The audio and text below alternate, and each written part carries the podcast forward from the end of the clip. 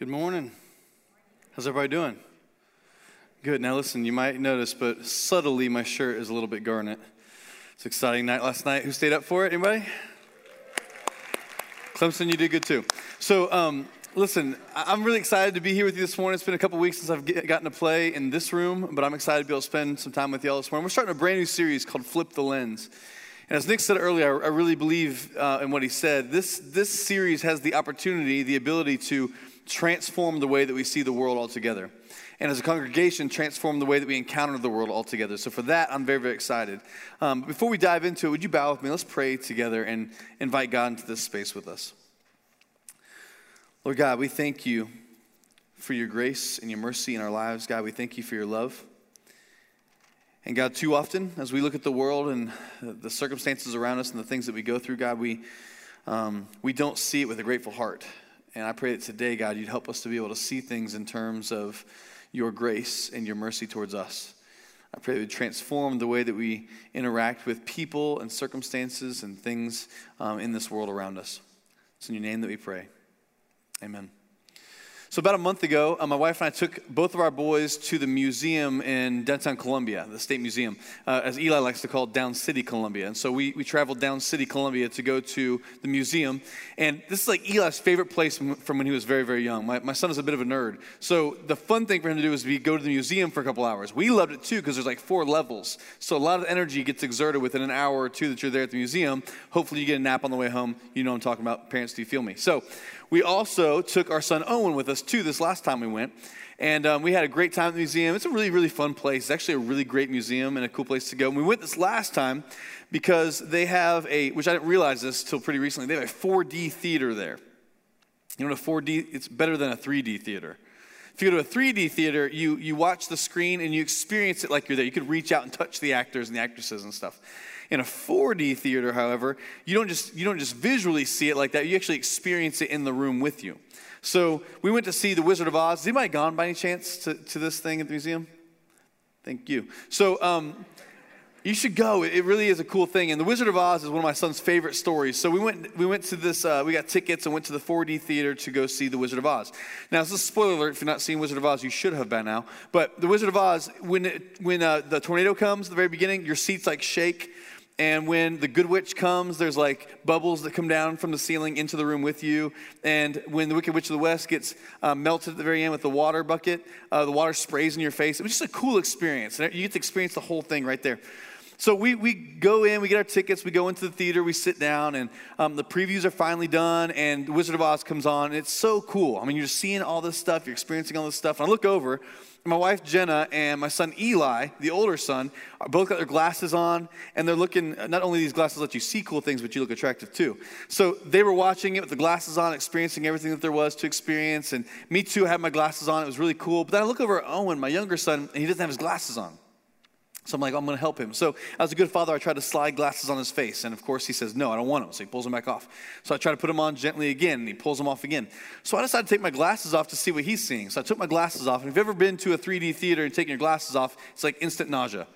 Everything is blurry, everything looks terrible. And, and I'm thinking in my head, Oh, and you're missing out on the full experience. I mean, sure, you're getting water in your face, you're seeing bubbles, but you're not seeing what you could be seeing. You're not seeing the beauty of what this possibly is. And everybody else is. You got to put your glasses on. You know, flip the lens a little bit, see what this is right here. And sure enough, you would not put the glasses on. I think for a lot of us in our life, in my experience, in my life, we, we really tend to live our lives in a similar kind of manner. And for a lot of us, and me personally, when I look at my circumstances or my family, my job, my kids, my friendships, my finances, even my God, I look at these, these things through a lens that is not helpful at all, and it keeps me from experiencing life and life to the full. It keeps me from really experiencing all that there is to experience. Our tendency and my tendency is to put on a lens of entitlement and just focus on things as they should be and not actually how they are or the lens of disappointment and be frustrated that things didn't turn out differently, or a lens of apathy and I have to struggle to like manufacture energy for the life around me. And what's interesting to me is there are people that I know who have gone through very similar circumstances, difficult circumstances or whatever, and they're, they're, they're, different people, but it's the same circumstance, and these different people can experience it in a totally different kind of way. And so, whether you are someone who's just had a child, or you've lost a job, or you've lost a loved one, or you're getting a promotion, or you're getting a diagnosis of some kind, or you have to relocate, or there's good news, or there's bad news, depending on who you are, you might experience these different, these same circumstances in a totally different kind of way. And I think the reason this is true is because the way we experience circumstances in our life have a lot to do with the lens that we're looking through. The lens that you look through makes all of the difference. And poor Owen didn't experience this whole movie the way it's supposed to be experienced. And a lot of us, I believe, are not experiencing life in the way that it's meant to be experienced because of the lens that we're looking through. This water bottle is um, got some water in it. And every person in this room, when you look at this, you will probably see it in one way or the other. Some of you will see this as the glass being half. Thank you. Full, full, empty, empty. That's my point. Everyone sees this in a different kind of manner. It's the same water, same water bottle, but you're looking at it from a different kind of lens. Now, some of you pessimists in the room, you're like trying really hard to be optimistic about it, but you just can't. I mean, either you see this as half full or half empty. And when we look at life, it's this, really the same kind of thing. It could be the same experience, but we experience it in different ways because of the lens that we look through. You know, research, researchers tell us that the external world around us predicts only 10% of our long term happiness, or what some people might call joy. But the internal world dictates 90% of our long term happiness or our joy. So, in this life, it's not just about what happens to us, it's about how we see what's happening to us. You know, we don't just see things as they are, we see things as we are. So, as we experience life all around us, the lens that we look through is incredibly important. Incredibly important. I mean, do you realize that in America today, we are more prosperous than ever, but we're more depressed than ever?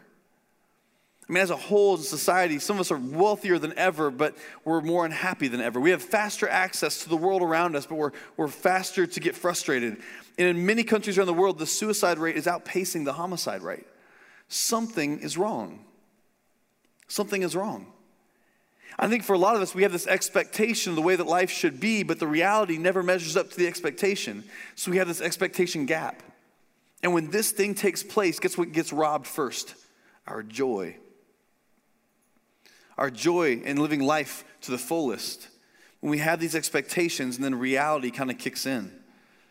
You know, the expectations from the very beginning, they're not going to be met.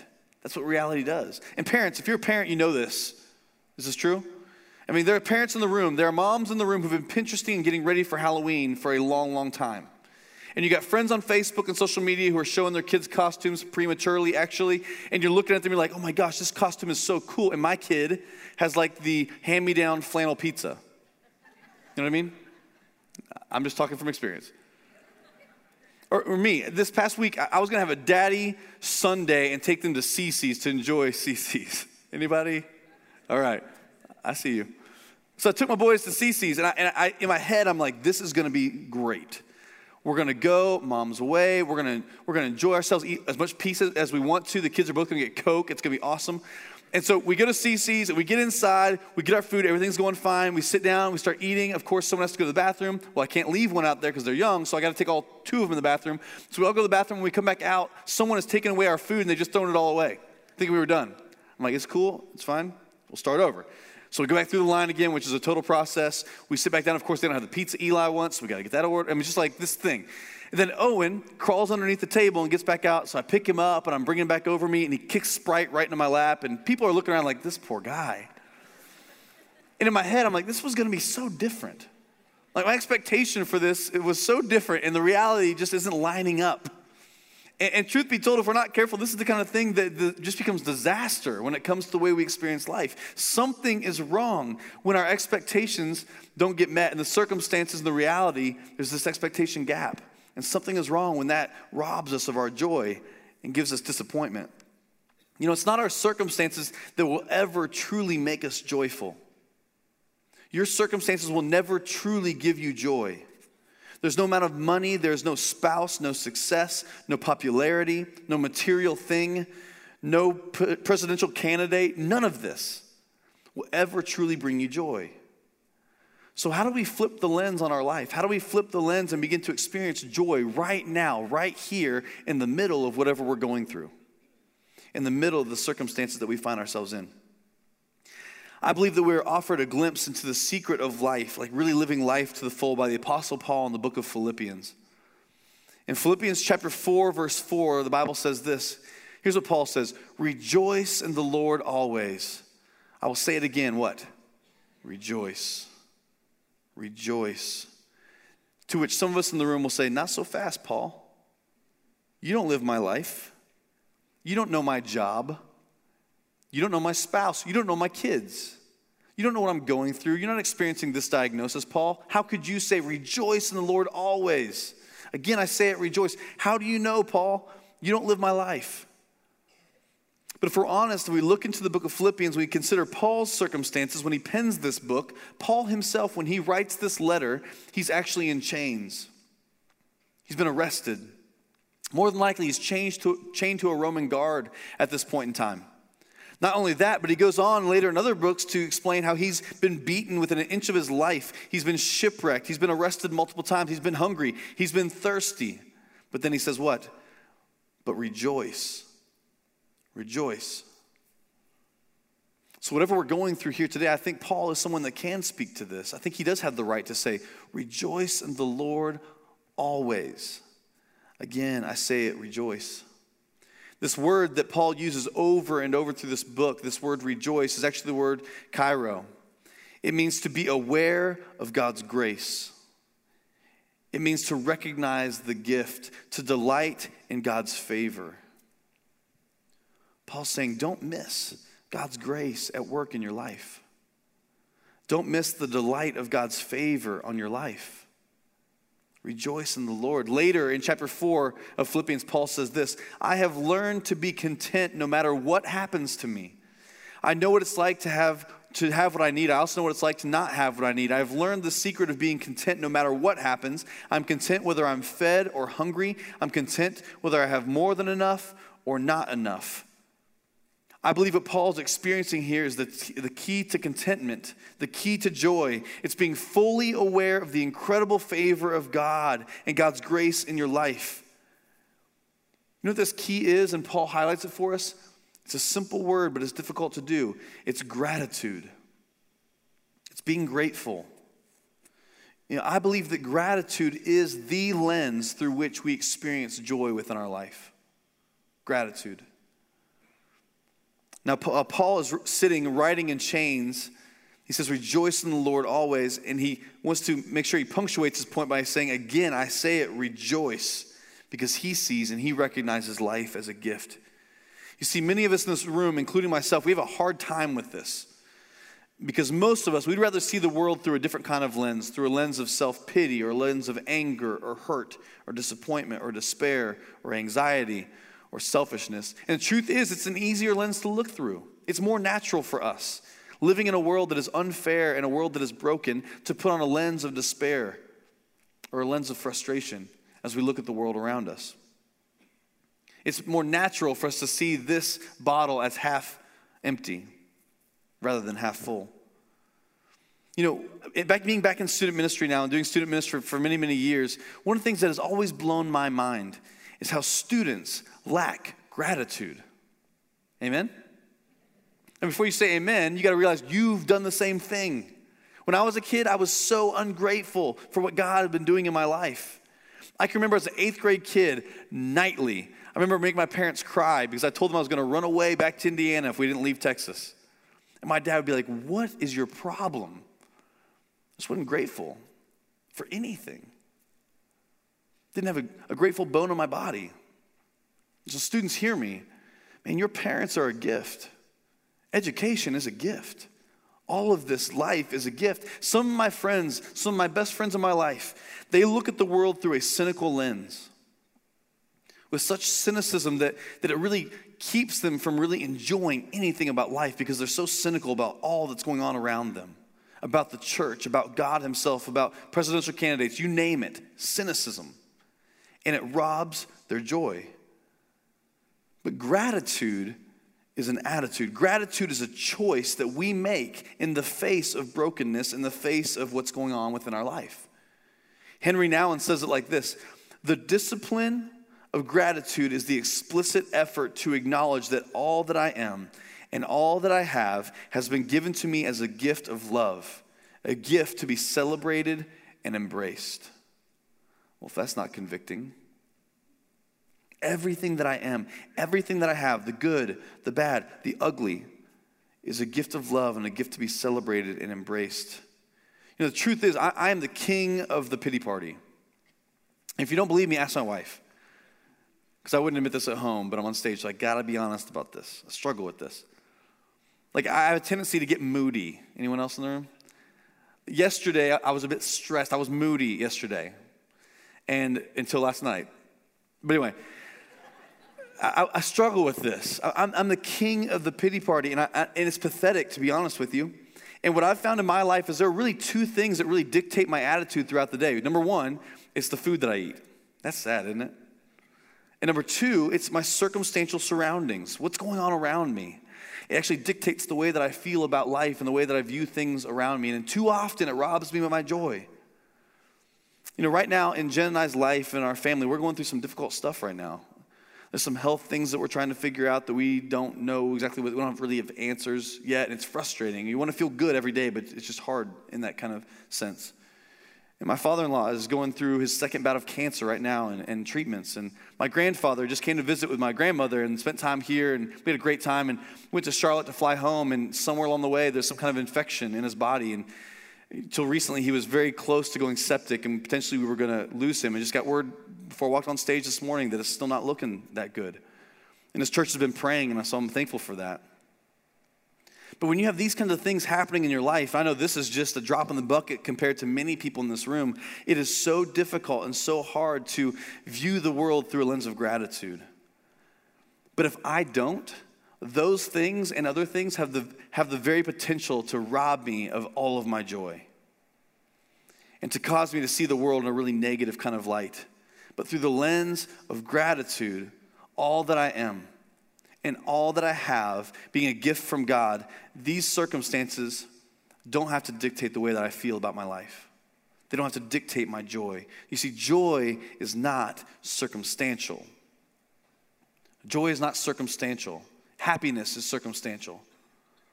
Joy is not circumstantial. Joy is found when we display an attitude of gratitude because we choose we choose to be aware and conscious of the gifts that are all around us rather than focus on the disappointment that we face or the trials that we face or the difficulty that we face. And Paul addresses this in chapter 4, just a verse later, in verses 4 through uh, 6 through 8. He says this Do not be anxious about anything, but in everything, every situation, by prayer and petition, and with what?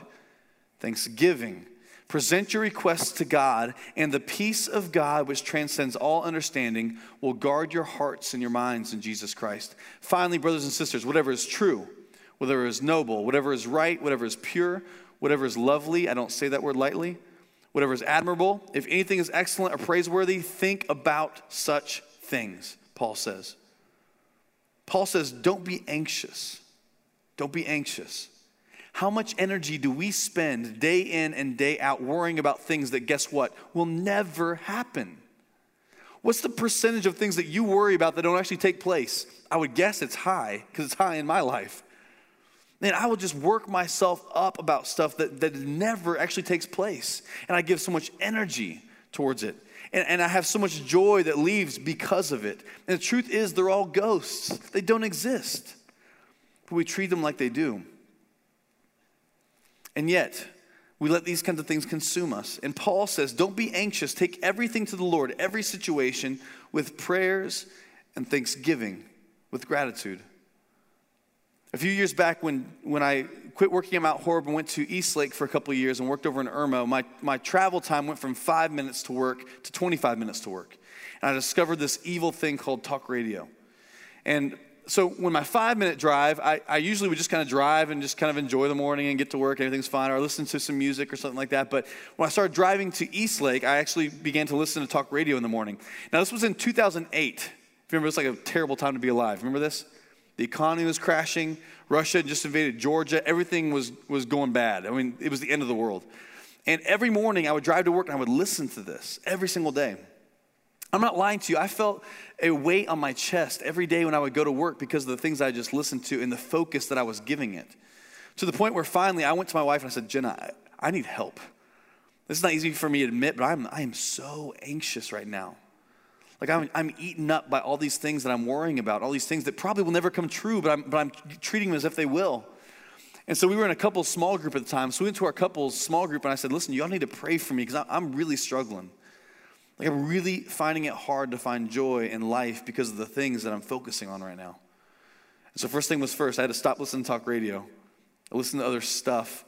And I began to focus on other things in my life like the good things in my life, where I would I'd be able to come home and like be able to enjoy my wonderful, beautiful, amazing wife instead of being worried all the time, or come home and spend time with my son and enjoy him, or on the weekend be able to relax and enjoy after working hard all week long.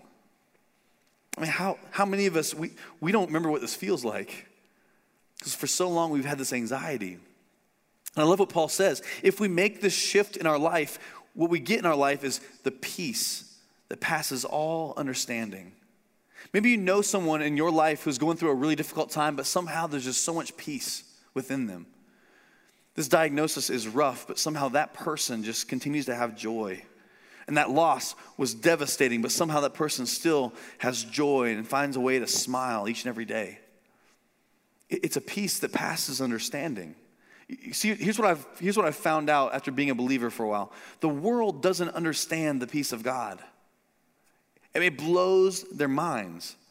How in the world could you have this kind of attitude in the midst of the circumstances that you're going through? Here's how my joy is not dictated by my circumstances, my joy is dictated by Jesus Christ and the sacrifice and the grace and the gift that is involved in my life each and every day if I have the wherewithal to recognize it and become aware of it. In verse 8, Paul points out the source of our joy by saying this Listen, whatever is true in your life, whatever is noble in your life, whatever is pure in your life, whatever is lovely in your life, whatever is excellent, whatever is admirable, think about such things. I mean, how often do we find our focus and our mind going to all kinds of negative stuff? I do it all the time. My wife is so angry with me. When we go on a date, if I bring up money or finances, game over might as well go home. Because I'll just feel this like frustration in my heart come up because I, I get focused on all this stupid stuff.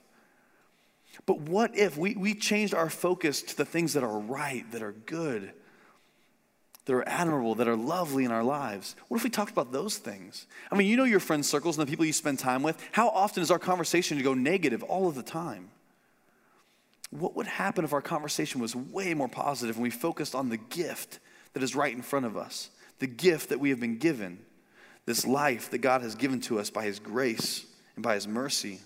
And Paul's not saying that if you make this switch, that instantly all of your troubles and trials and difficulties will go away magically.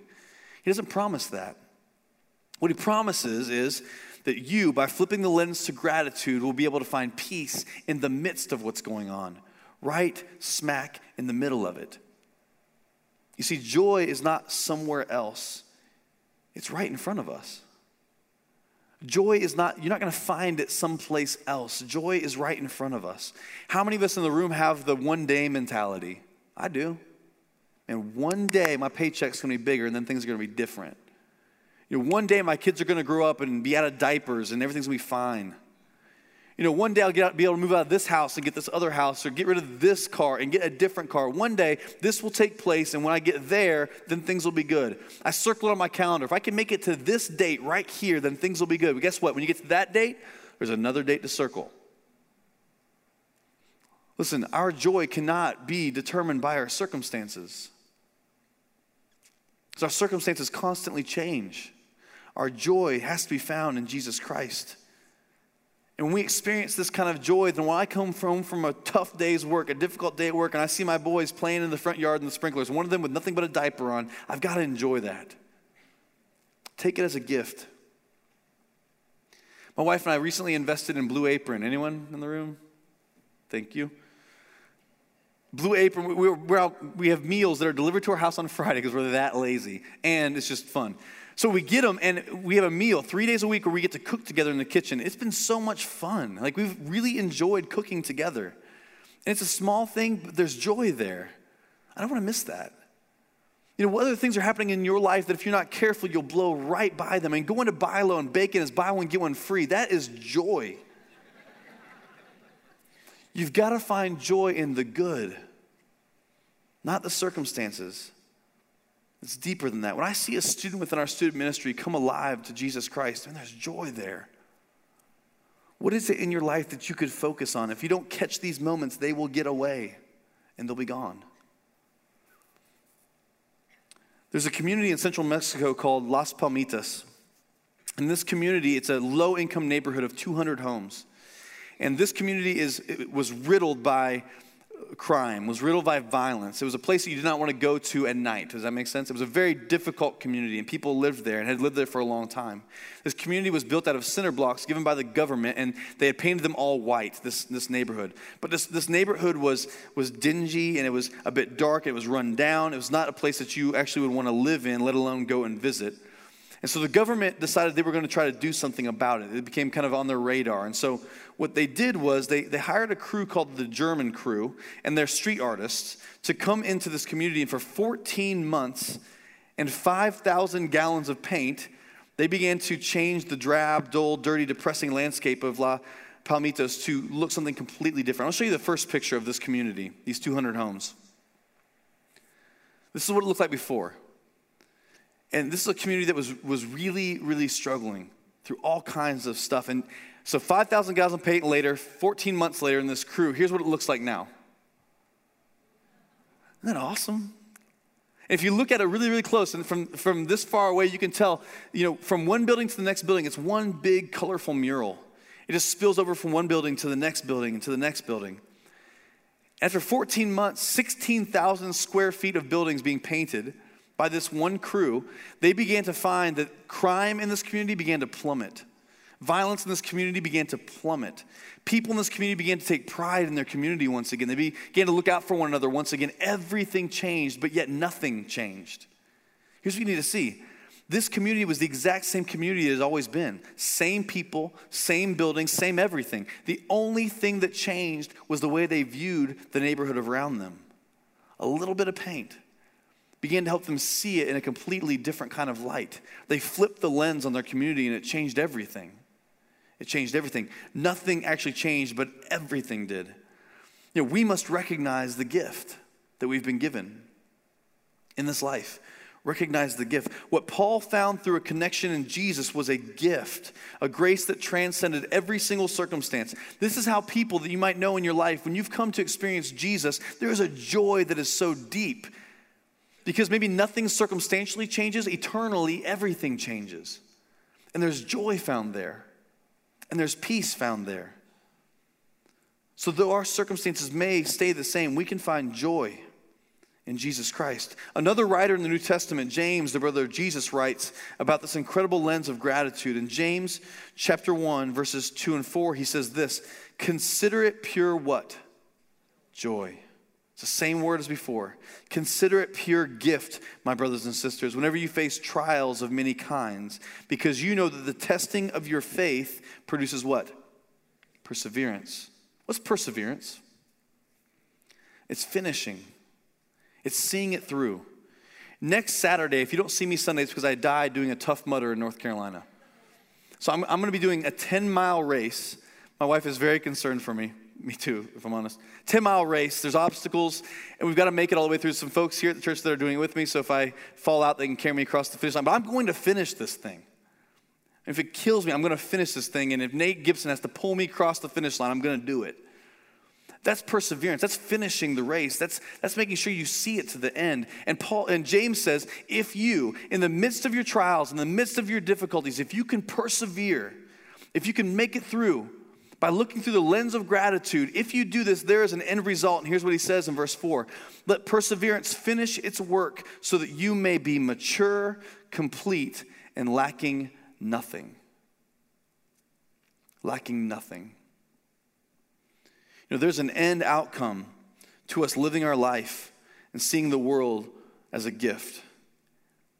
It's a gift because in the end, we find ourselves to become mature, complete. That word means whole lacking nothing. Here's what I love about our God our God wastes nothing. So, the good and the bad and the ugly and the difficult. Whatever you're going through today, God will not waste it in your life. He will use it. When we place the lens of gratitude over our eyes to see the world, maybe in a way we've never seen it before, we become complete. We become whole. You know, Thanksgiving's coming up soon, in a few weeks, and it's quickly become one of my favorite holidays. I love Thanksgiving, and not just because of the doorbuster sales, not just because of NFL football, though that's a very good thing, and not just because of food, which is also a very good thing. I mean, turkey and dressing are my love languages. I mean, Thanksgiving has been one of my favorite holidays because for a little bit of time, we sit around the living room and do nothing. And it feels so good. So, what we do is we sit around in the living room doing nothing but enjoying each other. And we sit around for a while and we're grateful for everything that has happened to us and all that we have, all that we are, and all that we have. We recognize it as a gift from God, if only for a moment. But here's what I've found Thanksgiving is a craft. Thanksgiving is a craft, much like tying flies or horseback riding or knitting. You don't just get good at knitting overnight, I assume. You got to work at it. It's a craft, it's something that you have to hone. And when it comes to being thankful, when it comes to being grateful and having a life of gratitude, this is something we have to work at because it's not natural for us. The natural response is the negative response. But what we have to do is we have to work hard to recognize Thanksgiving as a craft that we can actually apply to our life that it might change the lens in which we see the world around us, and we might find joy right in the middle of what we're going through. So I want to challenge all of us this week uh, to a specific thing. Um, I want to show you a couple of pictures I put on my, my Instagram this past week to kind of set the tone for us here. And so this is our first picture. So here's my boys driving their little battery powered John Deere out at the farm. And this is a moment in time that if I miss it, I miss the gift of what it is. I miss the joy that's found here. The next picture. This is my wife and my oldest son in the kitchen. If I miss this moment, I miss the gift. I miss the joy. And the last picture, getting Tough Mudder ready. If I miss this moment, my ability to run and to do and to, to be alive, I miss the gift of today and what God has given me. So here's a challenge this week. I want to challenge every person in this room. Each day, once a day, take a picture of something that maybe you've been missing for a while. It's been there all along, but you've not seen it as a gift. Take a picture of it, place it to whatever social media that you're part of Instagram, Twitter, Facebook, whatever it might be, and hashtag flip the lens, hashtag recognize the gift. This is our chance as a congregation to do this and encourage one another to continue to be grateful for what God has done. You're going to see some of these pictures later on in the coming weeks during this series in different kinds of creative ways. But this is our opportunity to remind ourselves, if even for a moment, that God has gifted us with great things. If you're not on social media, no pressure. Take a picture just for yourself so you don't miss it, so you don't miss the gift of what God has given you today. And I want to encourage us. Jesus Christ has given it all that we might have grace, that we might find mercy, we might find peace. And in the end, if we can find a way to flip the lens within our life, to see everything that we experience through the lens of gratitude, we will find joy right in the midst of what we're going through. Would you bow with me? Let's pray. Father God, Forgive us for the times where we're not grateful for what you've done. Forgive us for the times where we get so focused on other things. We, we, we put on lenses that are not helpful to us, God, but they're actually harmful to us. Help us to be able to constantly remind ourselves to be grateful, to be full of gratitude for your son's sacrifice and for the life that you've given us. So, God, help us this week to see things maybe we've been taking for granted for a long time. Maybe it's our children. Maybe it's our spouse, our job, our home, our cars, whatever it might be. Help us to see it as a gift this week. That we might see it, we might recognize it, and we might find joy. It's in your name we pray. Amen.